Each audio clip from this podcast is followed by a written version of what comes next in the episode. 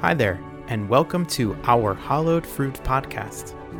Here we will meet inspirational LGBTQIA plus persons whose journeys and practices illustrate the flowering and fertile possibilities for all of our souls. I'm Brian Anthos, a spiritual guide for pleasure and peace seekers. You can find out more about me at briananthos.com. Let's take a moment now to pause and find some quiet, and to consider again that we are a part of something larger than ourselves. As we begin, let us be at peace.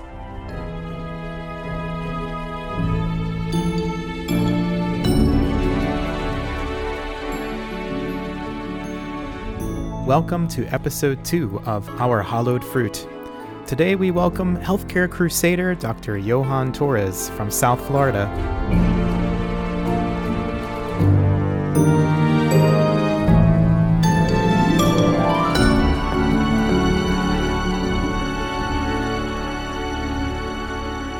Hello, world. Hello, universe. And welcome back to our Hollowed Fruit podcast.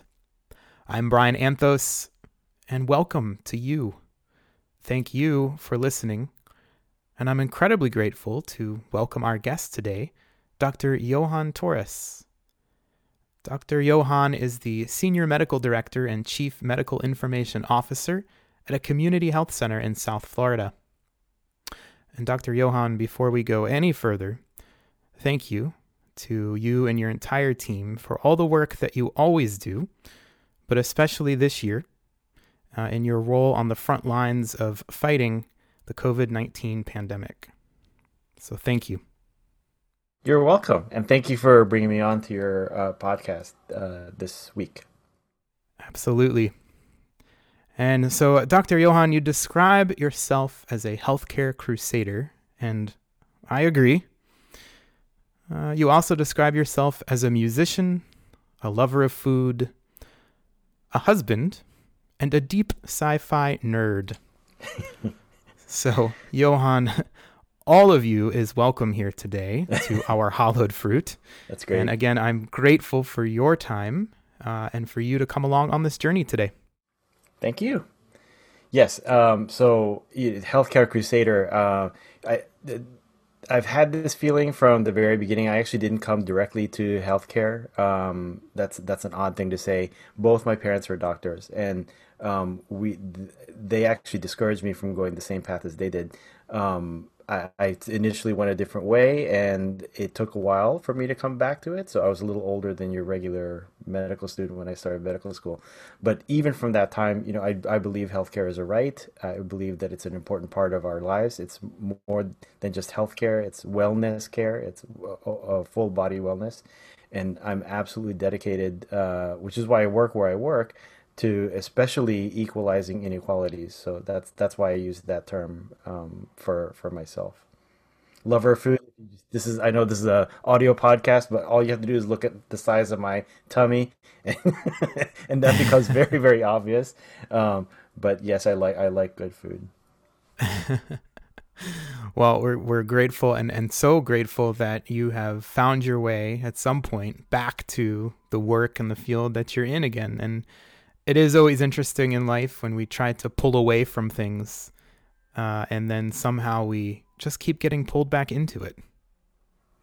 Well, that is true, and I think that um, exploration uh, is is important. It's sometimes you just have to make sure that you're um, interested in what you're interested in, and that you're not interested in what you're not interested in.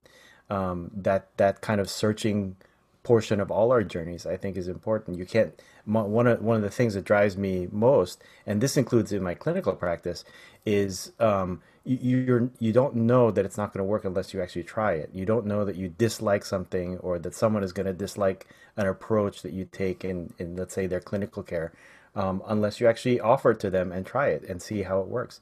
Um, so that that pervades everything that I do, especially in my professional life and definitely in my own personal life.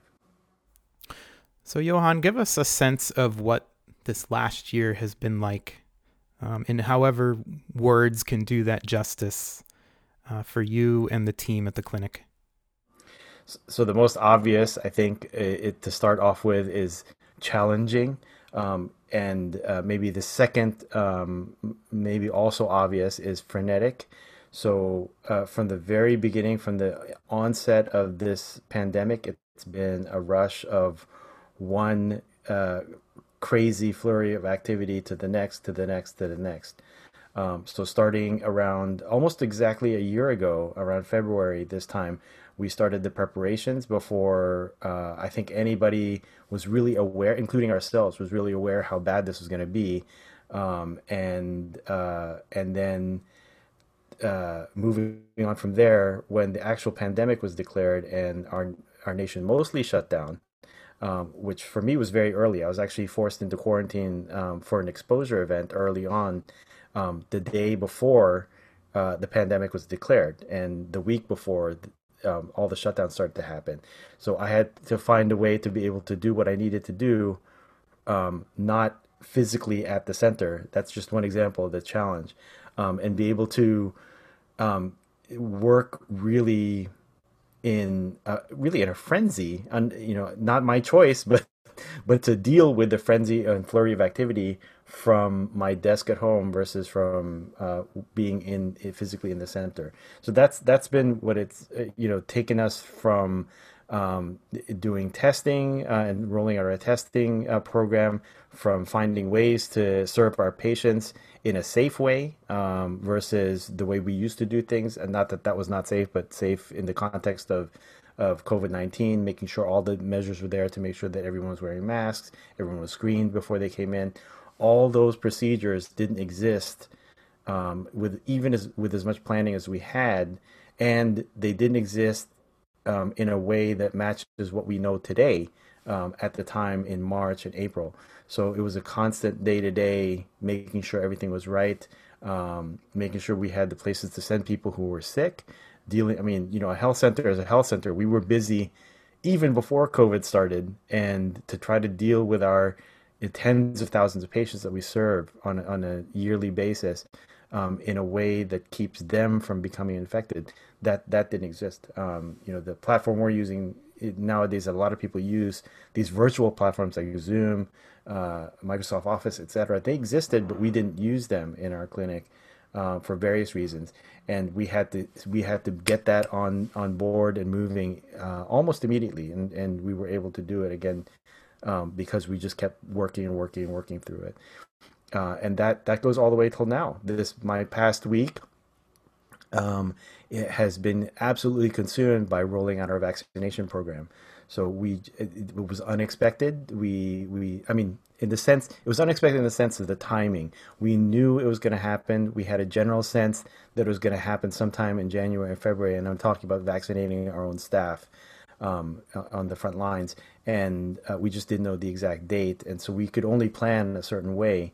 And once the date was was confirmed, it was almost pretty much 24 hours a day trying to get it put together um, and uh, most of the time in, in one week to get the entire staff that, that is eligible for vaccination vaccinated um, in the five days of, of last week, five work days of last week. So that that's just the typical thing that's that's been happening of um, for the past year, which I'm actually grateful for. And I have to say that um, despite the fact that it's been very challenging, very frenetic, um, taxing physically, emotionally, spiritually over the past year.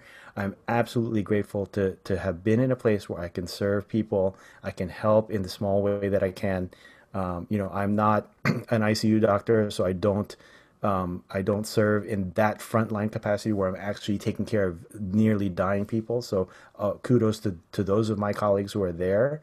Um, but it, you know, at least I feel like I've been able to contribute in some way, and to me, that is a, an absolute privilege to have um, to have been able to be in a place like that in this kind of um, event uh, that is ongoing in, in, our in our world.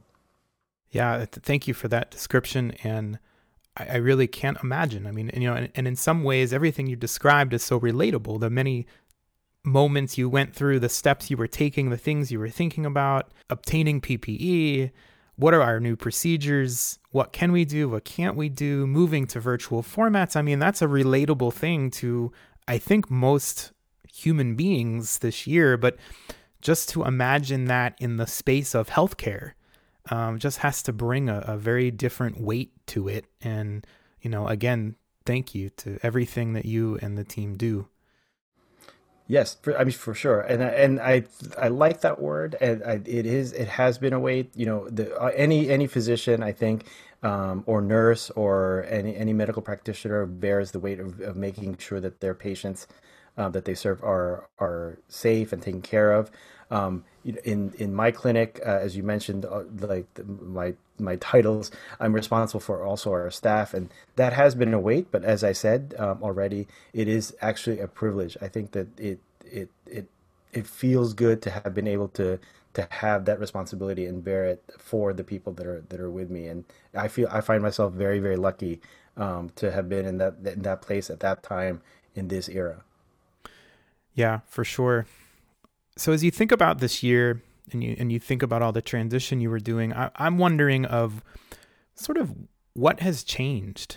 Um, you're still seeing your patients for the most part, but in a virtual format. So what's the same? What's different? Maybe some obvious things, but I don't know. Give us some insight into that. So I'm an uh, I would consider myself um, an old school doctor in one sense. Uh, in addition to to always trying to be up to date uh, with the newest technology, the newest techniques, etc. I'm a very evidence based doctor. On the other hand, I'm also um, an old fashioned doctor in that even from medical school, I believe that physical examination, um, history taking is an important part uh, of medical care. Um, so, you know, we live in a digital age. It's, you know, the 21st century. A lot of medicine has fallen to algorithms, digital algorithms that are pre-written, pre, um, predetermined. We, we rely in medicine nowadays on technology, on all the imaging technologies, on all the testing technologies.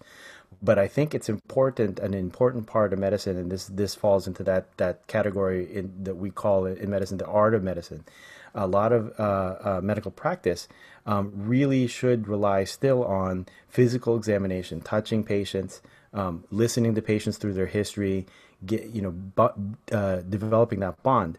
Uh, I feel some of my colleagues are afraid that uh, with the digital age that we will be replaced by computer algorithms and AI. I think that's never going to happen in at least to, to provide the kind of care that we that we provide. And one concept that I've always thought about, even again, even from medical school and through my career, especially as a medical educator um, with our students and trainees, is what I call the privilege of touch. If you think about a medical interaction, um, you know, and specifically the physical exam, um, and what happens there, your your your physician, your doctor, your nurse practitioner um, puts their hands on you um, to listen to your lungs, to listen to your heart um, there's a there's a um, aspect of physical examination that we call palpation, which literally means to, to push on. So pushes on your stomach, pushes on your lymph nodes, um, you know, feels uh, different parts of the bodies, uh, different parts of uh, your body with your hands. Think about that and think about who you give permission to do that, right? And that's yeah. that's probably for most people very few people. I know for myself that that's a very very short list of people. Um, and a lot of times your doctor the first time that you see them they're they're a stranger. You don't know them. All you know is their their name and their and their credentials. And you allow them to do this to you um, you know to determine whether you have why you have knee pain to determine why those uh, lymph nodes are swollen in your neck. Um, that's that to me is a privilege. And um, leading back to your original question about what has changed um, in the virtual world uh, when you do telehealth yes i can get a history from you. Um, yes i can see some things. Uh, you know i can even see there's technology these days that now i can even look inside your ear if you have the equipment at home. I can listen to your heart if you have the equipment. But that touch is missing. And um, the few patients that i've seen this year in person, and it's, and it's a very few. And this past week in, in our uh, employee vaccination clinic, to being able to touch someone puts enhances this bond that you that every physician should, should have with their patient, furthers that bond. I think reassures the patient and gives them um, something out of that interaction that you wouldn't otherwise have. And I don't think that's replaceable. I think that's there. Um, it's not only a privilege, but it's also something that is our gift to our patients um, uh, for when they come and see us for whatever reason, even if it's just a, a simple, you know, results. Um, you know, you you've don't really you're not investigating anything, but a patient is there just to receive their lab results. I think it's important to have the face to face verbal interaction. And I've always told my trainees and my new providers, my doctors uh, that are in training, and myself um, when even with those, listen to the heart and lungs because at least you're still furthering that bond between you and the patient. It's reassuring to most people, um, and that's an important part of the interaction between doctors and patients. It's really incredible to hear that, and I think again, I know for me, I'm very aware of a loss of a lot of touch that we just don't have right now. But this one again just seems to have extra weight that at all of all times, if someone is sick they can't get that touch from the person caring for them, diagnosing them. So, what can you do? What have you done to try to kind of close that gap? And then, as you think about the future and you say we have to eventually we have to touch again, what what does that look like? And is it at all different or transformed going forward? I think one way that I've tried to um, to compensate, let's say, for the lack of touch. If you're if you're asking me in my professional day to day life, uh, I try yeah. to give. Uh, I like to think that I gave patients time to tell me uh, about themselves and to listen to their stories um, when I was face to face with them. Um, I have the luxury uh, in the position that, that, I have now. So that's one way I've compensated is that when I'm doing a telehealth visit and I can't physically touch them, to try to find other ways to, to bridge that gap and make, bond with a patient um, through uh, a, you know, um, through a, a, telehealth medium whenever possible. I, you know, it's possible to do a telehealth visit, um, at least in Florida, um, it, just verbally, and whenever possible, I try to do it with a video um, visit, just because I want them to see me. I want them to be able to see my face. Um, I, I try to give them extra time um, to to tell me how things are going, even if it's unrelated to their um, quote unquote unrelated to their medical visit. Although some people argue everything is related to their medical visit. Um, you know, uh, so there's other ways to develop that bond. It's not the perfect thing, and I think uh, hopefully in the future that will change. But I've even heard that from patients. You know, the patients are will tell me it's nice to see your face. I can't wait to see you in person again. Um, there is a certain interaction that, that can't be create achieved through a, a, you know a virtual platform. Yeah, sounds like in many ways um, similar to other parts of life where the for now the the sight and the sound um, keep us connected to that touch and to these other senses that eventually we will reconnect with, but making use of these other ones in greater ways. I will. That's that's exactly, and I think another aspect of this uh, is that um, you know to look at. I try to to look at um, more, you know, the positive side of everything and try to. I know this is a cliche phrase, but to to try to make lemonade out of lemons. Um, I think also these virtual platforms, d- despite the lack of touch and everything, I think helps us achieve things that we couldn't normally achieve.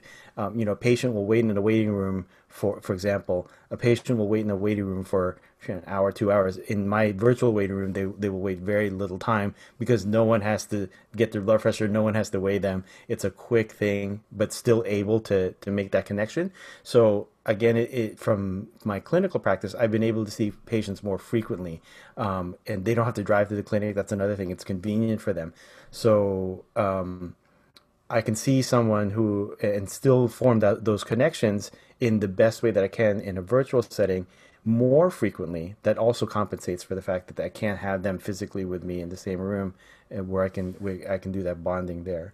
So there there are ways to do this, and in real, and if you think about take that out of clinical life, you know we can't uh, necessarily meet with our friends, you know, every week, but it is easier in your pajamas and from your couch right. to connect with people online than it is to, to put your whole outfit on and then go out and see them wherever you're going to see them at dinner That's at right. a bar you know a lot less effort and we tend to be less late these days. I don't know Exa- i feel that way at no, least. I'm definitely that way. You know me. I have a tendency to be late at everything and it's a lot easier to be not late when you're on when you're on zoom than you or, or whatever virtual platform. So yes yeah. i think you know that's one thing that i've tried to do. That's another thing in this year and i think it's important for us. As we try to achieve uh, to return uh, that that goal of returning back to normal. I think my, my, again my own personal feeling, and I've tried to to convey this to everyone I'm around is let's not return to normal. I mean, let's see the you know these new things have been presented to us. These new tools have been presented to us. Let's take this experience of of having to do things virtually and find a way to make us better when when that new normal, whatever that new normal looks like, um, is upon us. So you know, maybe connect. Uh, I, will give you an example from my personal life, if if there's time, if you want to talk about this. Sure. You know, sure. I I have college friends, friends from from when I was in university at Duke. Um, and this is like I'm old enough to, to say that that's in last century. So you know, some of them, some of them are you know we haven't all gotten together in the same place, and everyone lives everywhere from California to Scotland to whatever. Um, and all of us haven't gotten together in the same room. You know, individually we have, but we have uh, not gotten together together um, in the same place. But we were on Zoom over the holidays together. It was beautiful to have those. Um, I think about eight people together again. You know, even though it's virtually, at least to see everybody's faces together. That that works for my family. There's some family members that we all got together uh, right after the holiday. Some of them live live in the Philippines, and all of us together physically have not been together, even on a phone call, you know, together um, ever. I think, and to have all of us together in that in that one space, even if it was virtual, that was a beautiful thing. And I think that can continue even after this pandemic is over. Why not? Absolutely. Personal life, professional life, I think we all have those learnings. I know I do, and things that I do want to keep from this experience and use in new ways and kind of create this hybrid way of life of, you know, take what actually we realized are good things and incorporate them into a little bit of a return to some things that we really miss too. So, exactly. Yeah, really helpful. Thank you. So, Johan, a significant part of your health center is its service to those living with HIV. Um, what are some of your reflections on this time that we're in uh, currently um, as you think back to the HIV epidemic, um, and especially as a member of the LGBTQ plus community yourself? Uh, that's a great question, and I think um, there are definitely echoes of um, of what we experienced with uh, the onset of the HIV, really pandemic, epidemic, whichever way you want to look at it, worldwide. Um, you know, uh, there is, was that social distancing. In fact, early on, um, I'm going to back up. So uh, early on in the pandemic, when um, one of my close friends was uh, hospitalized because of COVID, and none of us could go see um, him in the hospital. In fact, and he was intubated, meaning that he was on a ventilator, um, unconscious on a ventilator. I remember the anxiety and the fear and the um, worry I had for him when I knew no one was going to be able to talk to him um, what, because he'd be unconscious for the next who knows how long right? and sure. may never wake, wake up again. For me, that brought, again, I'm old enough to to have remembered the time when that that happened to uh, to some of the people that I was friends with back in in the last century. Again, when uh, in the um, when we had no treatments for HIV, when we had or few treatments, and people were being hospitalized and put on ventilators for um, the pneumonia that's associated with HIV. So that echo um, came back to me. It was really painful and um, worrisome. And luckily, this person recovered. It took a long time, um, you know, and luckily, this person was in. Um, this happened in the digital age because even though I couldn't speak to him or um, call him or visit him, obviously, um, you know, we had uh, text messages, and I could text every single day, even though he was not seeing them until after he woke up. That was a wonderful thing to at least see the the the um, you know uh, litany of texts that I had sent them saying, "I'm thinking about you. I'm worried about you." you know, that that did not happen in the early days of HIV, obviously, because we did not have this means. And then the other thing is, um, you know, this prevention piece, how to avoid becoming infected. And um, you know, in the early days of early-ish days, we, we which is still carried over till today. Um, uh, you know, part of my prevention and um, activities in the in the um, in the 20th century, in the 90s, relating to HIV, um, was uh, at uh, AIDS prevention organizations, including the National AIDS Hotline. And I remember we ta- we were talking about something called um, risk mitigation or risk management. Um, knowing that people are going to take risks, in other words, have unprotected sure. sex, but ways to make it more less risky. Um, and that was a lot of what we talked about back then.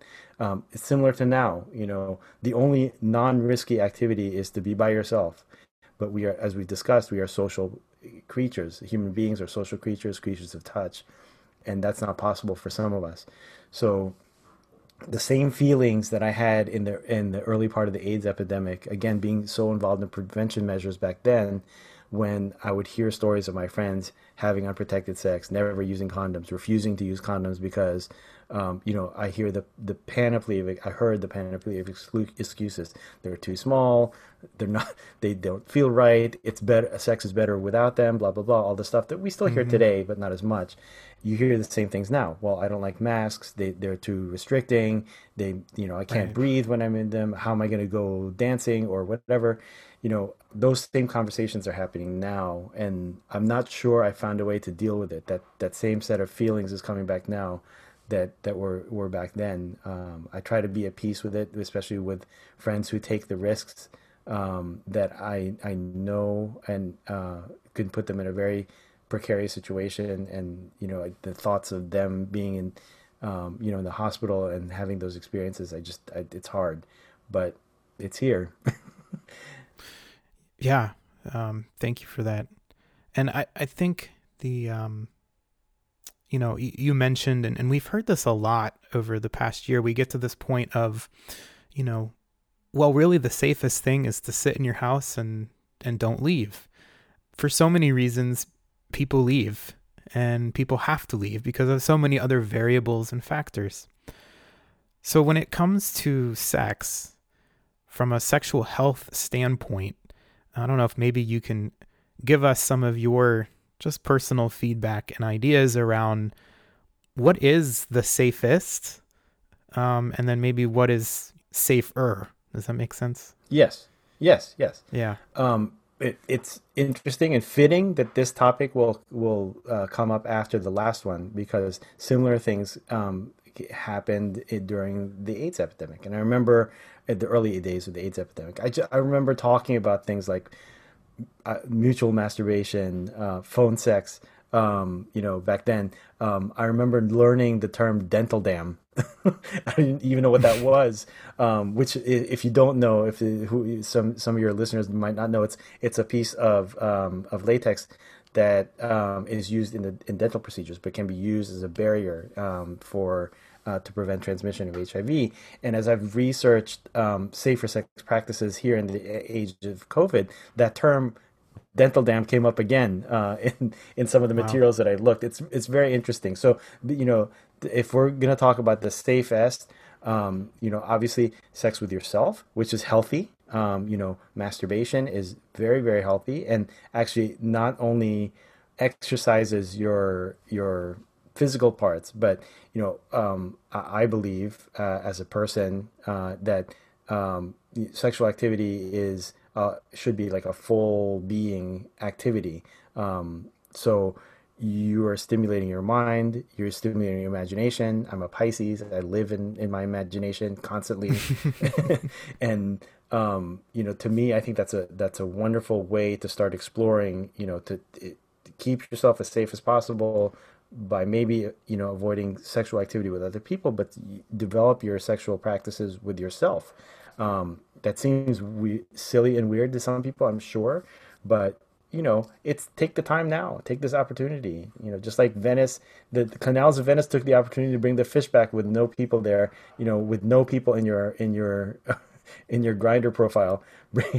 Find a way, you know, to help develop and reinvigorate your mind in your own um, uh, self sexual practice. So uh, that, that's the safest. If you want to go by gradation, that's obviously. I love it. I love it. Just this uh, idea of this inward journey, right?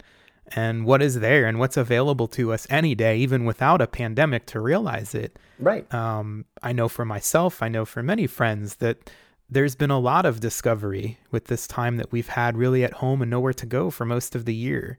And so that maybe, you know, masturbation and maybe even new masturbation practices and learnings of what's out there and available, um, it can be good for this year and it might be something we take with us too.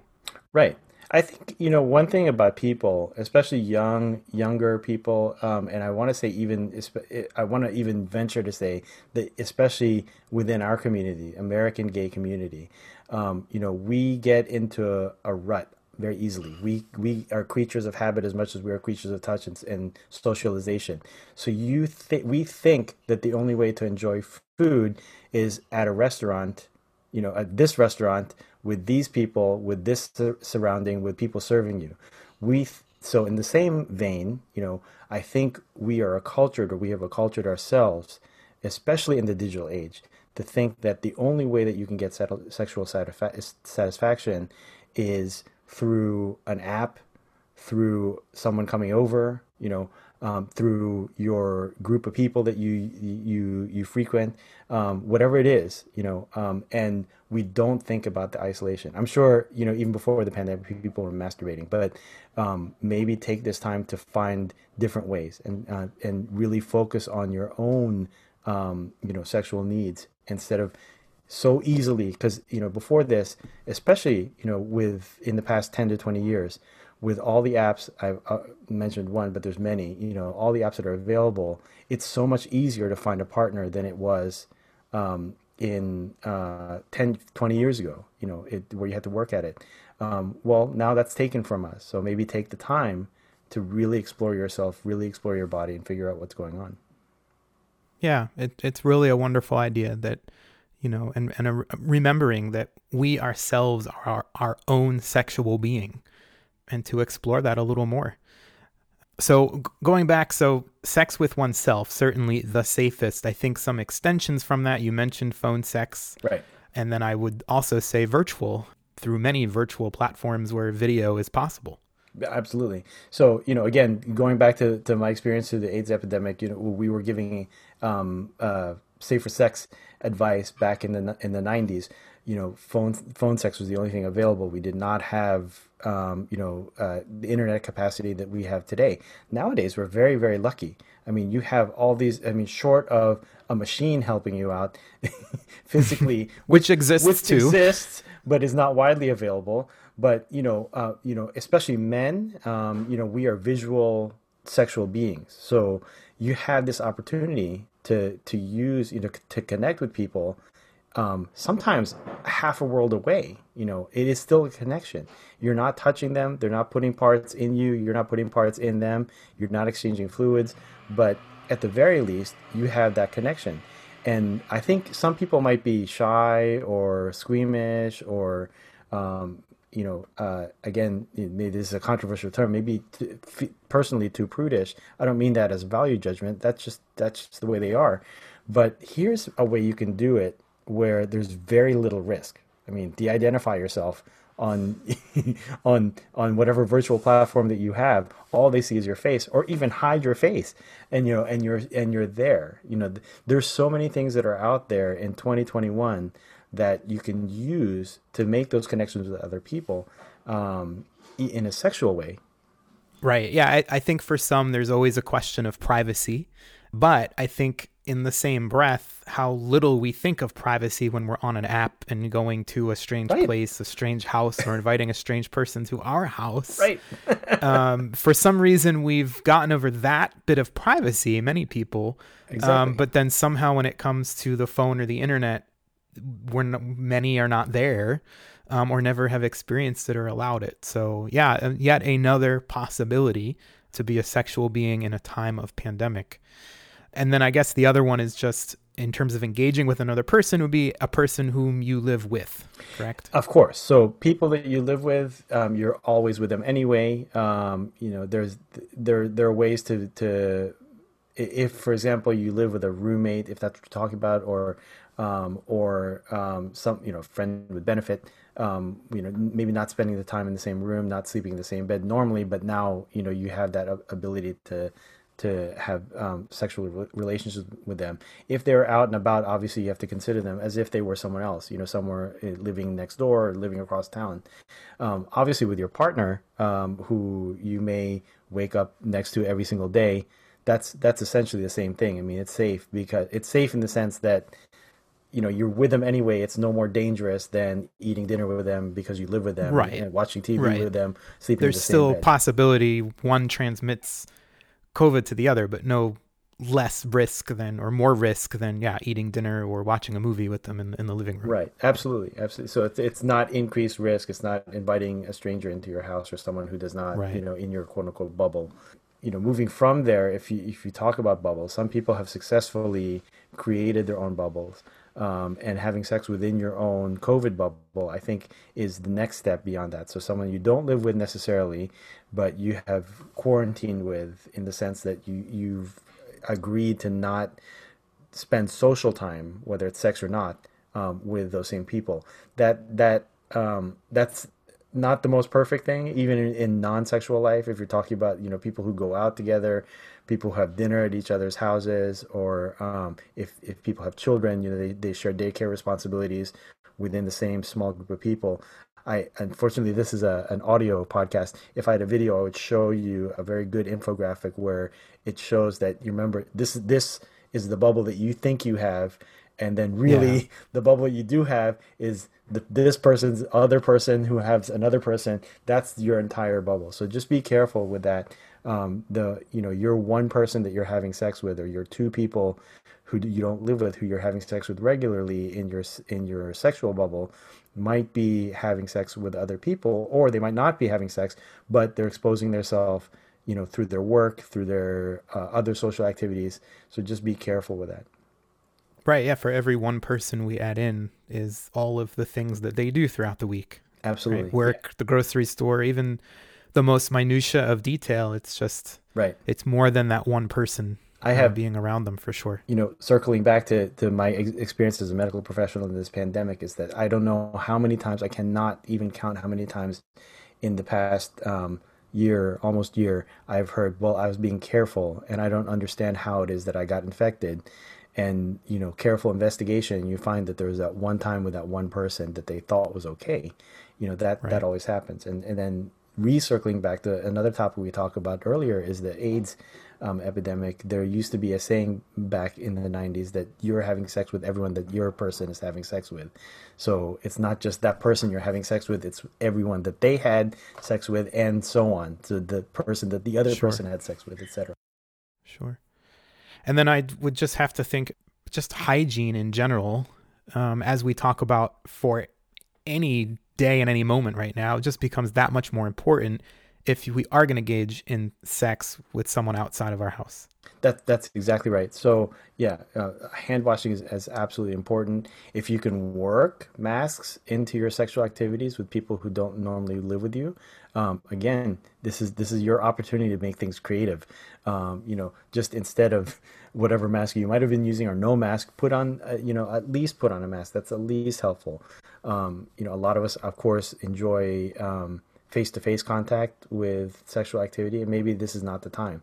You do everything else but face to face contact. Um, you know, w- wear a mask and not have any kissing, not have any you know uh, mouth to body part contact um, because that's that's where the virus comes from and how it's transmitted. You know, again, it's it's a time to be creative. There's there's ways to do this. As I was reading about the ways that um, some of the uh, health departments and other experts and other gay men's groups um, have been uh, the recommendations they make. There, there's some interesting recommendations in there, including working in the medical masks, using, um, you know, uh, a I don't know if there's I, I can't even think of the medical term for this using a glory hole so a hole where the only a, a, yeah. a space an orifice where the only contact you have is with um, a part that's not the mouth uh, so the genitals the butt whatever whichever part of it you know that's relatively it's not 100% safe but it's relatively safe and that's actually that's not just coming from me that's coming from you know health experts health departments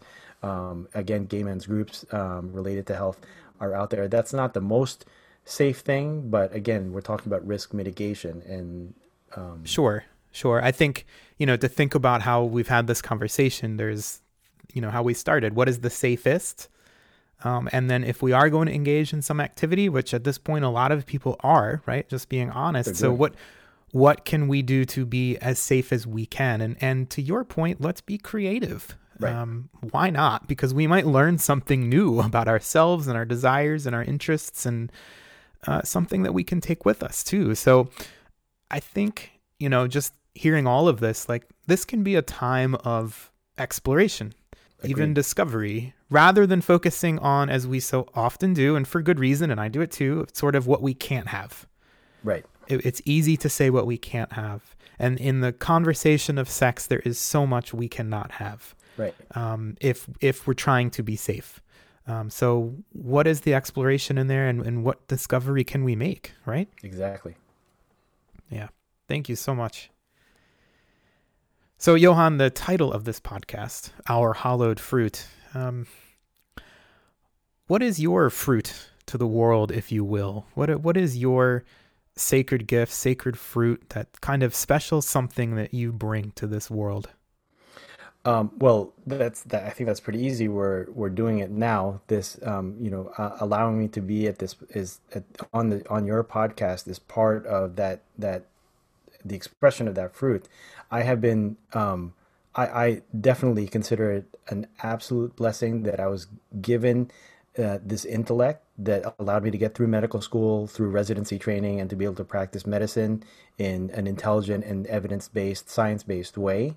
I've been given a voice um, by the fact that I have credentials after my name. I have a couple letters after my name that lends credibility to things I say, whether it's about um, the things that I that I talk about in my clinical practice, or even just mundane things like like how to have safe sex.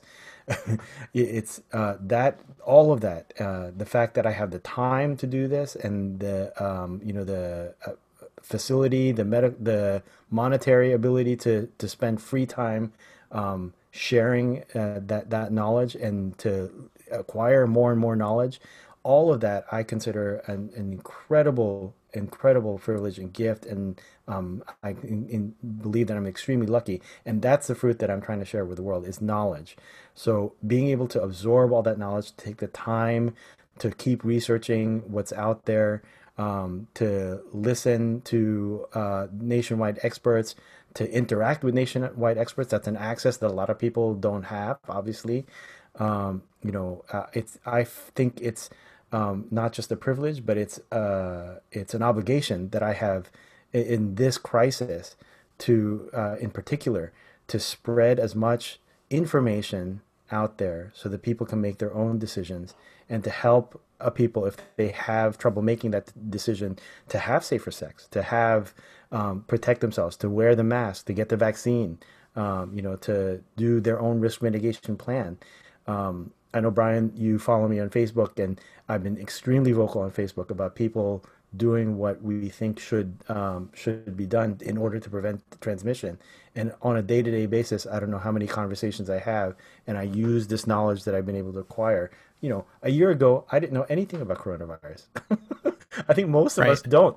You know, so right. most of us didn't. Uh, you know, I knew what kind of virus it was. I'm familiar. I had a I had I have a strong background in virology, actually, in not just in medicine, um, and um, and uh, my degree in microbiology was centered on virology, and it, it's you know I knew that in term what a coronavirus was and what kind of virus it was, but I didn't know anything about this this disease, and to have been able to acquire that knowledge and then have that knowledge, I I feel like it's an obligation to, for me to share it to the world. That's the fruit that I'm trying to share in this past year. Absolutely, and you know you sort of how you describe yourself to me that I shared in the beginning is as a healthcare crusader, and I think that that uh, really kind of just uh, under helps understand how you see yourself and how you carry yourself. I would also say, you know, you say the mundane things like sexual health or however you put it. Um, we did just talk about a glory hole, so that's hardly m- mundane. But right, that's well for some of us it might be. So oh, okay, I see, I see. Uh, Johan, if you can share with us um, a self care practice that helps you stay grounded, find some calm, especially in a moment like we're in. So again, I keep saying how, uh, I, and and I keep saying this because I, I absolutely believe it, and um and I, and it's part of my own personal practice of Thanksgiving for everything that I that I that I am able to have. Um, it is I, am extremely lucky you are because you're in the same location as I am. Um, extremely lucky to live in South Florida, um, and we have so much ability to go out into nature all year round, pretty much. You know, there's very few days that we can't go out there. It hurt, you know, when the hurricanes come through.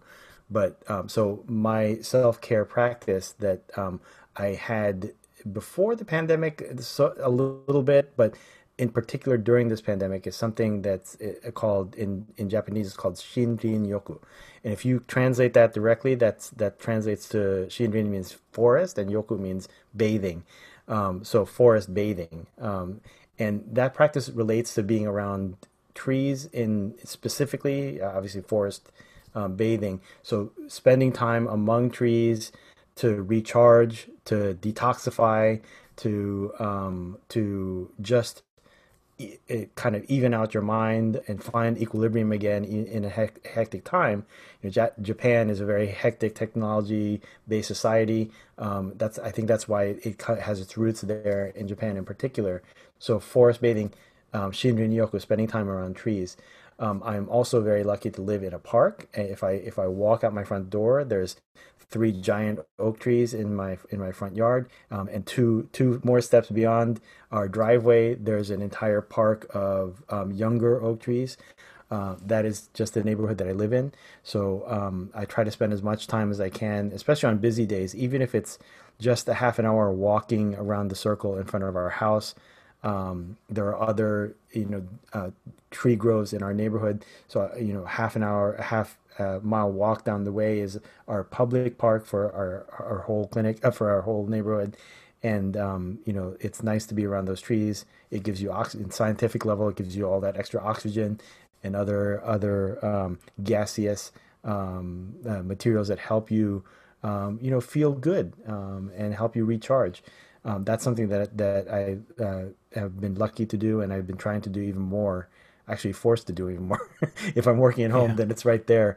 Um, you know, and um, and, and it doesn't have to be uh, forest bathing. Actually, it doesn't have to be trees. So um, in English, we we also use the word nature therapy. So spending time in nature. Um, you know, uh, again, being in South Florida, the ocean is right there. For for me, it's I don't know how far it is from your place, Bryan, but for me, it's it's not even two miles away.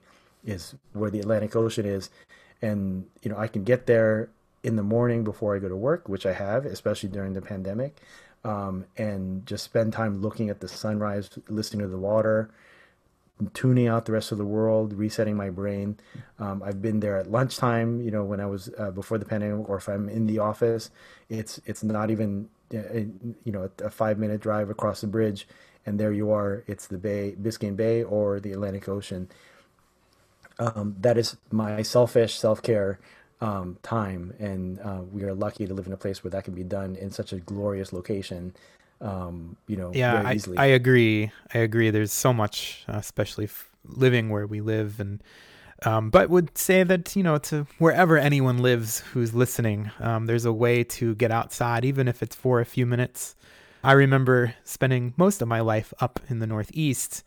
One of the things I just used to love was when it started to snow and especially at night. And there's something about that first bit of snow that accumulates on the ground, and it's completely untouched. Everyone's inside. There's been no plow to muck it up. There's no sand. There's no salt. It's just that fresh snow. And even though on the surface you'd kind of say that's a silent act of snow falling, I used to just love walking in that freshly fallen snow at night and to me it was a rather loud experience. Like that snow was loud to me and and there was such a presence in it. Now i'm very happy where i live and i don't miss snow on a regular basis though i will eventually go visit snow again is what i tell my family.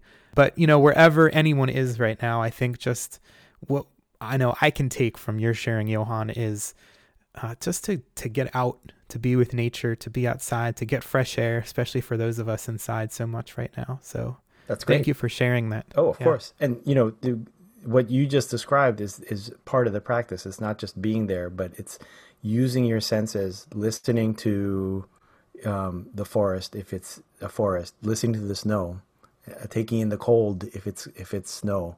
Um, if if you're in a in a forest, part of the practice is listening to the leaves rustle, um, listening and feeling the, the breeze on your face. All of that is part of it. You know, smelling the earth around the trees, or if it's fall, you know, when the when the tree the leaves are starting to um, uh, decompose, smelling that, you know, that's all part of the practice of Shinrin Yoku. And um, what you described is perfect. So, thank you to everyone uh, for joining us today, for listening to this next stop on our journey here at Our Hallowed Fruit. Um, again, I'm Bryan Anthos. You can find me at bryananthos.com. That's B R Y A N A N T H O S.com. And Johan, if someone would like to reach out to connect with you, uh, maybe some questions or uh, something that really connected with them today, um, where can they find you? Where can they reach you? I think the easiest way and the best way to get in touch with me for um, you know for personal interaction is on Instagram. Um, that's at, uh, just JT like my first name J um, T T like uh, Thomas um, Miami. So just JT Miami on Instagram. Johan, this has been wonderful. Thank you so much for your time, for all that you do, and for sharing so much today. Thank you. My pleasure. And uh, hope we can have you back again. Oh, of course, anytime. Great. So, to all again listening, thank you again for stopping by. And until next time.